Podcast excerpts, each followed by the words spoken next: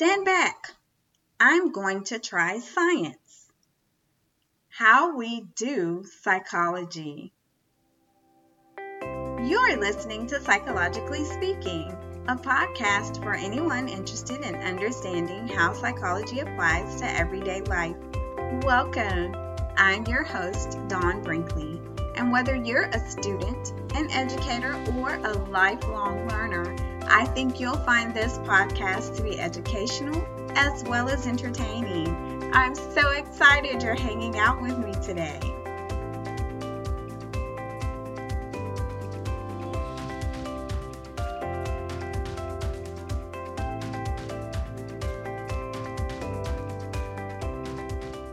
Hello, hello, hello, everyone.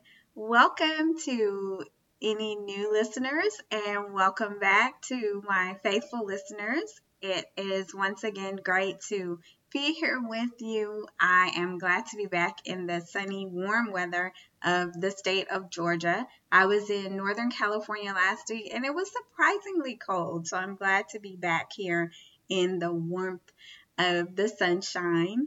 I will start this episode off as I always do by saying to you, as a psychologist and psychology enthusiast, it's my job to dispel some of the myths people often have about psychology.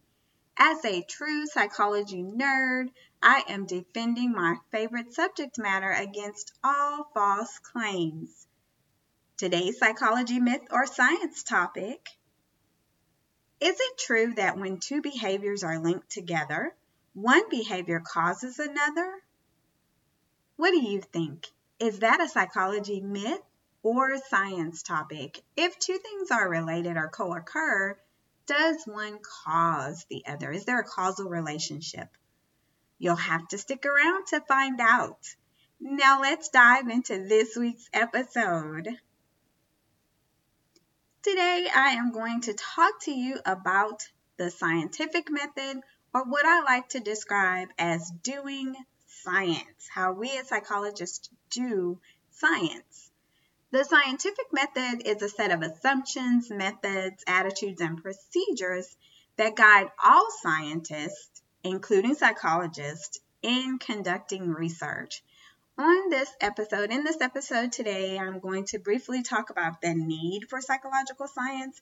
I've been touching on that. I've touched on that um, past uh, a couple episodes um, but it is important to continue to hone in on that because, of course, I'm talking to you about how we can apply psychology in everyday situations, and there is a need for psychological science.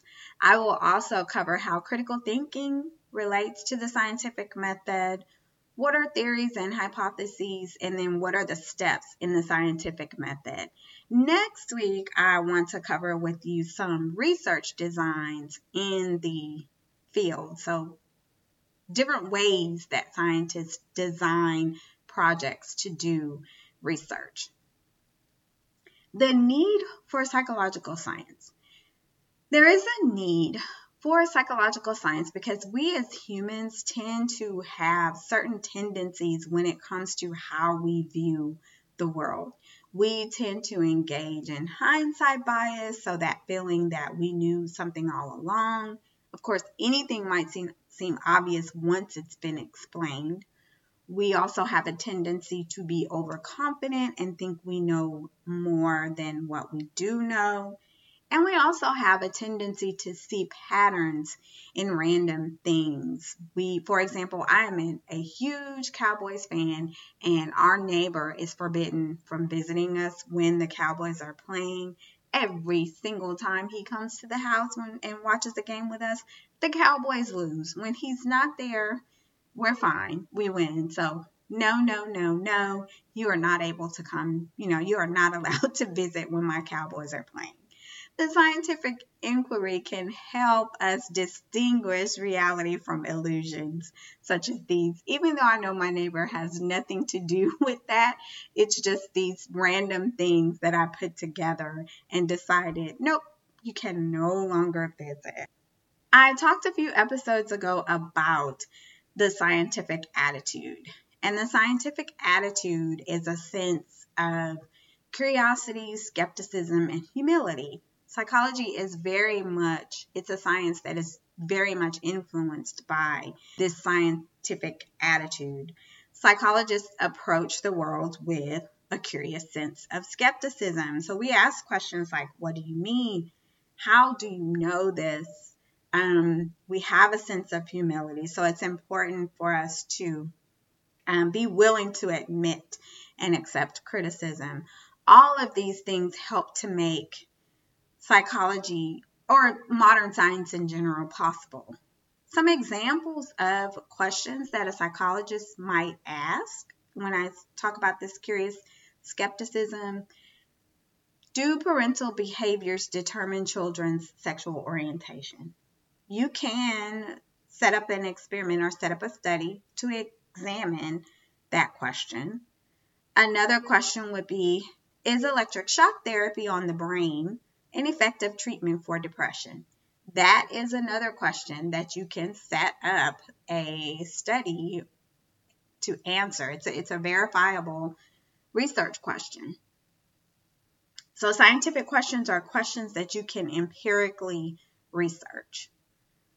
The question of life after death, however, is beyond the realm of science. We cannot effectively answer that question with a scientific experiment. So keep in mind that the types of questions that scientists attempt to answer are empirical questions. They are questions that you can answer by setting up experiments to try or setting up studies to try and answer those questions. Psychologists study human behavior so you would think our methods might be relatively straightforward. We're human. You know, why would it be so difficult? Humans are complex. There is a lot of variability that's involved, and then there tends to be a lot of reactivity. People don't always behave naturally when they know they're being studied. Human experiments or research on human behavior can tend to be very difficult. Scientific study involves critical thinking.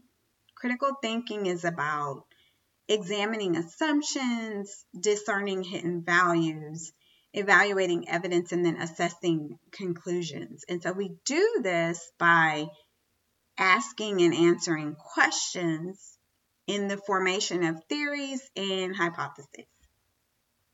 What is a theory? A theory in everyday language is a mere hunch. So we organize isolated facts to try and simplify things. And when we link these facts into deeper principles, our theories, it we hope that it offers a useful summary. For example, if I as a professor notice that people with poor sleeping habits cannot answer questions and then they tend to do poorly on tests. So my students, if I do a survey in my class and I ask about sleeping habits, and then I look and I notice that my students with poor sleeping habits often don't do well on the exams, I might have a theory that sleep improves memory because my students who report better sleeping habits often do better. What we want to keep in mind is that with the scientific method is that a good theory produces testable predictions, and these predictions are called hypotheses. Theories are not the same as a hypothesis. A hypothesis is a specific question or prediction to be tested. Theories integrate and summarize our findings on a particular topic. A good theory often generates new hypotheses that can be tested by future research. To clarify, the theories are like these general ideas, and then the hypotheses are our testable predictions. They're predictions that we have based on these general ideas. Of course, the part of the scientific method that is so great is that we might have a theory, but we can always revise it if the results of our experiment or our research are not as we expected them to be. In fact, a good research scientist will do that. They will go back and look and say, hmm, this is not quite what I expected at all. I thought that people with poor sleeping habits did not do as well, but it seems like there is no difference, or in fact, they do better. That's very counterintuitive. Why might that be? Let me go back and reconsider and look at this again. We have to be careful though, because our theories might, they can bias us and we might see what we expect. So it is very important as a scientist that we keep an open mind as we are doing research. We keep an open mind and a non biased attitude about what it is that we are examining. This brings us to the steps in the scientific method. The steps in the scientific method include number one, formulating a question that can be tested, an empirical question. Number two, designing a study to collect relevant data. Number three, analyzing that data to arrive at conclusions. And number four, reporting our results. There are specific things that go along with each of those steps. I will talk about that more in our next episode, but I do want to touch a little bit on empiricism or how we know stuff. You hear me at the top of every episode talk about the psychology myth or science and whether that's something that's a myth or is it something that has um, is, is backed by empirical evidence. Empiricism is where we gain accurate knowledge through observation. Scientific study is about observation. People should trust their eyes and ears more than authority, so don't just listen to things that are being told to you, examine it for yourself. Empiricism is guided by scientific assumptions that events are lawful. Even though human behavior is difficult to study, there are events that are explainable, and behavioral mental processes have causes that can be understood by using this systematic form of study. We also have to keep in mind that we want to remain open minded and be willing to consider new or alternative explanations of behavior and mental processes. That's this idea that we are not dogmatic in our thinking. We want to be more empirical. Scientific methodology is based on empirical reasoning as opposed to dogmatism. So the tendency for people to stick to their original assumptions. The scientific method involves having an idea, gathering evidence about that idea. And of course, the ideas, again, are theories. And then we form hypotheses related to expectations. One thing that, another thing I should say that is very important to keep in mind hypotheses are falsifiable predictions. So it means that you can show evidence like for or against these things. With that, keep in mind that theories can be proven wrong, but they cannot be proven right. Um, we are, as scientists, we're cautioned about using causal language in our writing all the time. We, we see links, we see associations, we see how things are related. So empirical evidence increases our confidence in a theory, it boosts our confidence, but we can never be 100% certain. Remember that. This brings us to today's psychology myth or science topic. Before I go into that, let me just, because I know I may have thrown a lot of information at you today that might not seem like it's linked, but I promise you that it is. I talked about the need for psychological science because we as humans have a tendency to be overconfident in our thinking and to see patterns that are definitely or oftentimes not there. The psychological science can help us distinguish reality from illusion Also, I talked about how um, critical thinking relates to the scientific method. So, critical thinking is this thing about examining assumptions and trying to pick apart things that are hidden and evaluating the evidence from the research that we do and then coming to conclusions. And that's what the scientific method is all about. So it's about formulating these theories, testing our hypotheses, and doing it in a systematic manner. So you have a question, you design your study, you collect your data, you analyze your data, and then you report. The data tell you a story, and so you report your results. Today's psychology myth or science topic is it true that when two behaviors are linked or co occur, we can assume that one behavior causes the other? Findings such as these are based on correlational studies. Correlational studies give us information about things that are related or co occur at some point in time. But just because these two events are related does not mean that they are causally linked. Here's an example of a real life correlational study, and you tell me what you think about this. Michael Kosinski and colleagues, he's a British psychologist, studied 58,000 Facebook users and found interesting correlations between Facebook likes, so how many likes a person had on Facebook, and personality traits. Some findings were obvious, such as there was a strong link between a person being outgoing and enjoying dancing. But what do you think about the strong positive correlation that was found between intelligence and liking curly fries and intelligence and liking Morgan Freeman's voice? Can you confidently conclude that eating curly fries or listening to Morgan Freeman causes high intelligence. You could come to this conclusion. Would it be correct? Probably not. So just keep in mind of how important, you know, causation, correlation does not equate to causation.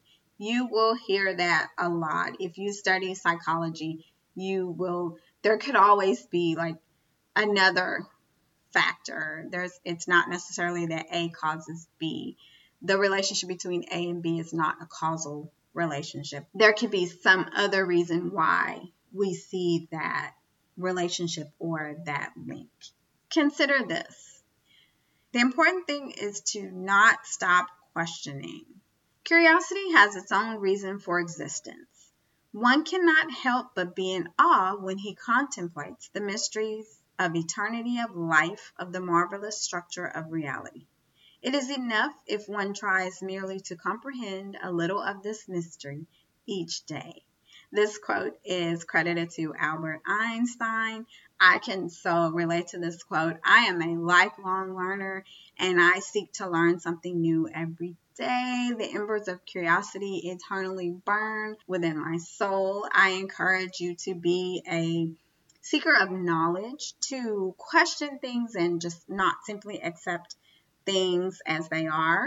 Again, I remind you to do it in a respectful manner, but don't just accept things as they are. If you question something, question it and be okay with it and make sure you look at all sides of, you know, the source of the information um, and things like that.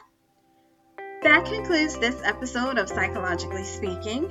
Be sure to visit my blog at drbmindful.com for useful self help tips and highlights of the podcast episode.